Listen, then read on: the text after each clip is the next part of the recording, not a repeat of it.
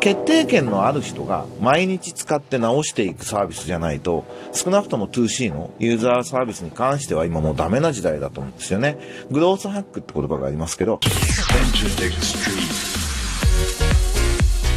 エンターテックストリート。1週間のご無沙汰でした。音楽プロデューサー、そしてスタートアップスタジオの代表として起業家と一緒に新規事業開発をやってます。山口のりかずです。今とこれからのエンターテックのホットトピックスについて一緒に考えていくプログラム。今日も最近のニュースを紹介しながら僕なりの解説を加えていきたいと思います。10分ちょっとの短い時間ですが、どうぞお付き合いください。まず最初のニュース。これはちょっと悲しいというか残念なニュースなんですけども、2020年のライブ市場は動員数、売上額がいずれも前年比約80%減、コンサートプロモーターズ協会の発表がありました。えー、全国の正会員者を発表にしたライブエンターテイメント市場の調査データですと。まあ、これはあの会員者だけなので、この数字からこぼれるものもまあ少しはあると思うんですけども、基本的な傾向としてはまあ、こういうことなのかなと。海外アーティストの招聘公演は90%の動員減の上、3月以降公演数がゼロと。まあ、そりゃそうですよね。なんで、あの、飲食店だとか、コロナで大変な被害を受けてる業種っていろいろあると思うんですけど、まあ間違いなく、少なくとも日本で最大のダメージを受けてるのはこのコンサートに関する協会です。で、その数字がまあ発表になってきたので、ちょっとなんか人が集まるところをスケープボードにされたというところはあるんですけど、僕昨日も日生劇場でミュージカル見てきたんですけど、もう感染症対策すごく丁寧にやってますよね。で、まあ、ああいうゆったりした椅子に座って、でもマスクしろ、マスクしろってね、スタッフの方が回ってくるっていうことをやっているので、こんな風に少しずつやっていかないとしょうがないですよね。なんかエンターテインメントは不要不急っていうね、言葉が不要不急の外出はお控えくださいって言うけど、ACPC の会長なんかもおっしゃってますけど、人生に必要不可欠なものなのであるっていう、まあ、前提を踏まえて、まあ、どうやってやっていくのかってことを考えていくということなんだろうなと。で、まあ、ワクチンの接種も徐々に始まってね、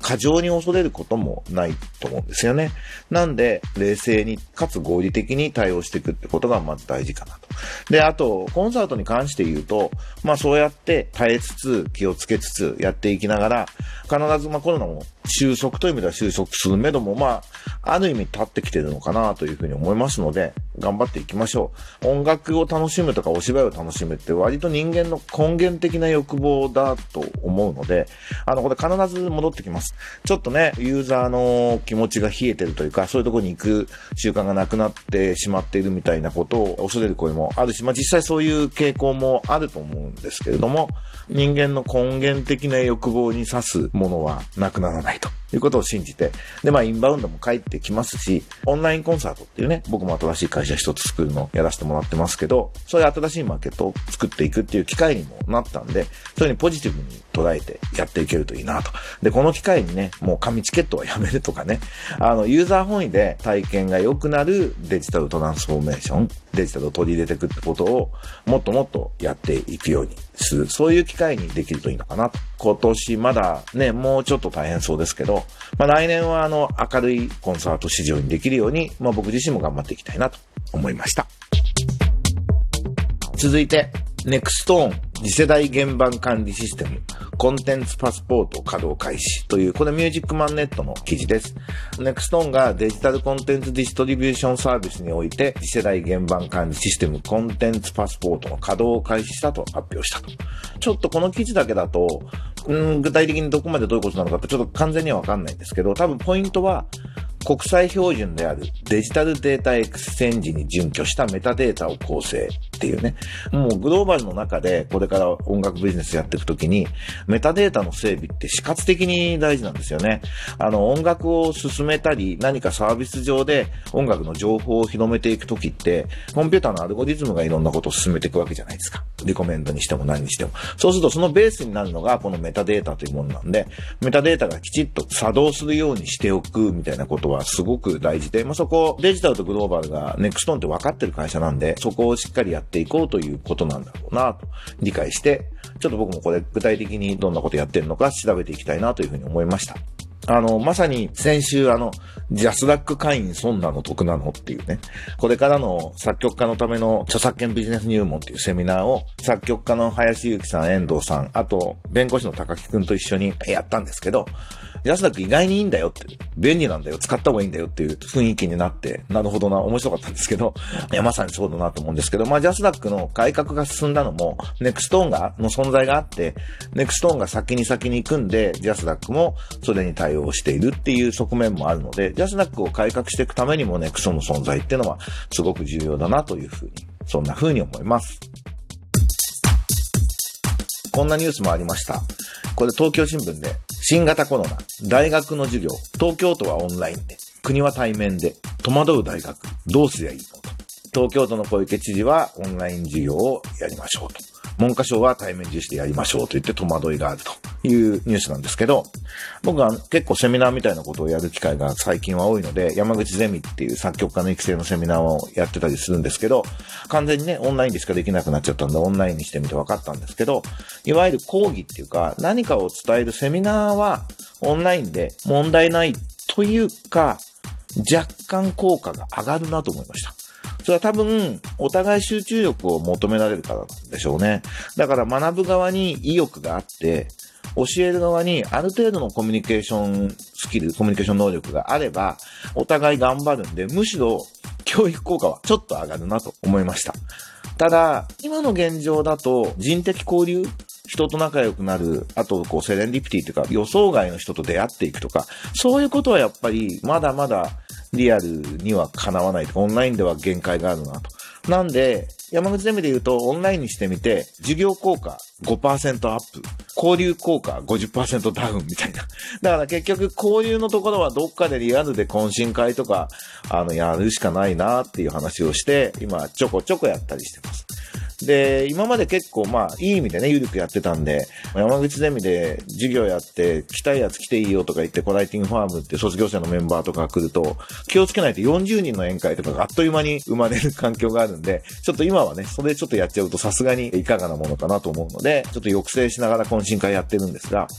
あの、大学ってやっぱりその授業を教える的な、教わる的なことと、やっぱり出会いがある、交流があるってことの両方が価値だと思うんで、これあの、東京都が正しい、文科省が正しいじゃなくて、適切にそれを組み合わせていくっていうことが大事なんじゃないかなと。で、まあね、特にまあ、若い子自体、この大学生自体にはそのコロナのリスクってまあ非常に低いわけで、もちろんね、ご家庭にお年寄りがいらっしゃるとか、いろんな環境があるんで一概には言えないですけど、なんかそこの組み合わせをしっかりやっていくっていうことが大事なんじゃないかと。思います。なんかあの、僕が聞いたちょっと半分、あの、笑い話みたいなエピソードなんですけど、去年大学生になった女の子が地方から出てきて東京デビューって言うじゃないですか。ところが、お化粧する機会がないし、服を着てく機会がないので、東京デビューがうまくできなかったと。で、なかなか恋愛の機会もないという話があって、それは笑っちゃいけないんですけど、ちょっとかわいそうだなというふうに思いました。なんでまあ適切にリアルとオンラインを組み合わせていくということが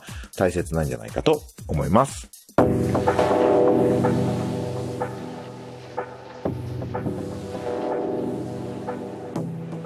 えー、4つ目にもう一つ、あの、有名な経済学者野口悠紀雄さんが、フィンテックジャーナルっていうウェブメディアに書いている記事が面白かったんでご紹介したいです。ズームの驚異的成長は一過性か、この後も継続するのかっていうようなタイトルで、野口悠紀雄さんがま連載をここでやられてるみたいなんですけれども、あの、ズームが驚異的な成長をして、ズームの時価総額が IBM やエクソンモービルといった伝統的な巨大企業を上回ったっていう話で、まあ移動からリモートに大転換したと。ズームが需要の急増に対応できた理由みたいなことが書いてあって、で、これワクチン開発でズームの成長は止まるのかっていう問いかけがあって、そんなことはなくて、やっぱ変化に対応する企業が未来の世界の勝者になるって書いてあるんですよ。もうこの言葉素晴らしいなと思って、あの非常に同意です。で、この変化に対応する企業が未来の世界の勝者になるっていうのが、大企業に対してスタートアップがこう優位性、スタートアップが伸びる理由って一言で言うと、これなんですよね。なんで特に日本のね、大企業とかはなかなか変化への対応が遅いっていう問題はあるなというふうに思って、僕はなんかその、スタートアップでグロースハックって言いますけど、なんか毎日毎日チェックして何か良くしてこう改善していこうっていう姿勢、ユーザー体験を向上させようとしてる会社は好きなんですよ。だ僕、ズームもすごく好きです。で、例えば、ウーバーも海外でウーバー使うともう本当に素晴らしいんですよね。じゃあ日本どうかっていうと、ジャパンタクシーアプリってひどいアプリだったじゃないですか。で、全くもう最悪だなと思っていたら、DNA がやっているモブと統合されて Go になったら、やっぱりアプリ良くなるんですよね。まあ、これが要するに変化に対応する企業が世界の勝者になるってことだと思うんですけど、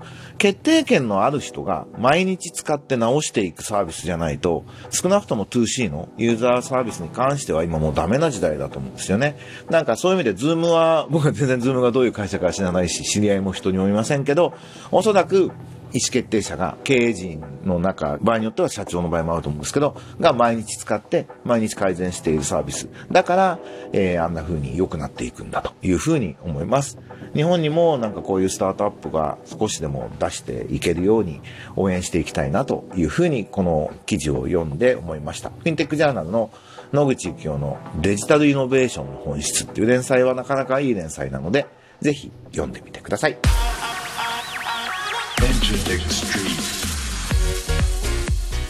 ということで、エンターテックエヴァンジェリスト山口のりかずのエンターテックストリート。今日は4つのニュースを紹介していきましたが、いかがだったでしょうか？えー、このポッドキャスト、対談シリーズも評判良かったみたいなんで、なんか対談加えたりもしていこうかなというふうに思ってます。ちょっと先週はサボり気味だったんですが、ノートも更新してます。週1でメールマガジンも出してますので、そんなものもチェックしてもらえると嬉しいです。では、このポッドキャストもまた来週お会いしましょう。それじゃあね、バイバイ。